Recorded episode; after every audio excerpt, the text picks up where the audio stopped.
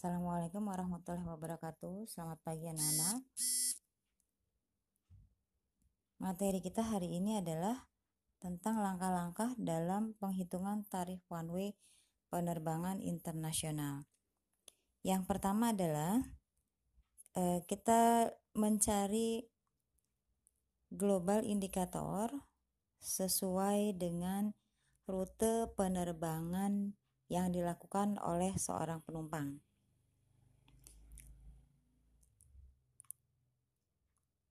Global indikator itu adalah dua huruf kode yang digunakan untuk menentukan arah perjalanan sekaligus untuk menentukan tarif penerbangan.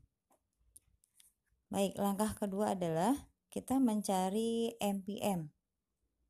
MPM itu adalah maksimum permitted mileage, yaitu jarak maksimum yang diizinkan dilalui dari origin ke destination atau ke breakpoint atau titik terjauh. Misalnya contohnya penerbangan Jakarta Singapura Hong Kong, maka yang dicari adalah MPM dari Jakarta ke Hong Kong karena titik terjauhnya atau destinationnya adalah Hong Kong. Yang berikutnya adalah langkah berikutnya e, mencari TPM. TPM itu ticketed point mileage yang merupakan jarak per sektor atau jarak antara satu kota ke kota lainnya. Contoh penerbangan tadi seperti Jakarta, Singapura, Hong Kong, maka yang dicari TPM-nya adalah Jakarta Singapura berapa, kemudian Singapura Hong Kong berapa jaraknya. Jarak ini e, berdasarkan miles, berapa miles. Jadi Jakarta Singapura misalnya jaraknya adalah 557 mile dan seterusnya ya. Kemudian e, langkah ketiga adalah kita mencari EMS atau Exit Mileage Surcharge yaitu kelebihan eksis itu adalah kelebihannya mileage adalah jarak jadi kelebihan jarak yang harus dibayar oleh penumpang. Misalnya tadi MPM eh, sudah ditentukan berapa berapa miles yang diizinkan dilalui. Kemudian jarak yang dilaluinya ada berapa TPM-nya maka antara total TPM dengan MPM dibandingkan. Maka kalau misalnya jarak yang dilaluinya melebihi jarak yang ditetapkan, maka akan dikenakan yang namanya EMS atau Exit Mileage Surcharge. Seperti contoh lain eh, pembayarannya adalah kayak Exit Baggage.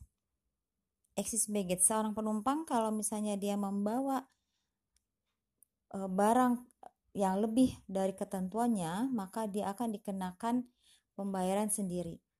Demikian juga dengan EMS eh, e atau kelebihan jarak ya. Jadi misalnya ketentuannya jaraknya maksimalnya 7000.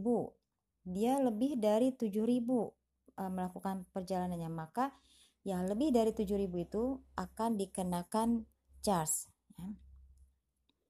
Oke, yang berikutnya eh, dikenakan EMA. Langkah berikutnya EMA kalau ada. EMA itu adalah extra mileage allowance. Itu pengurangan total TPM dicari kalau total TPM melebihi MPM.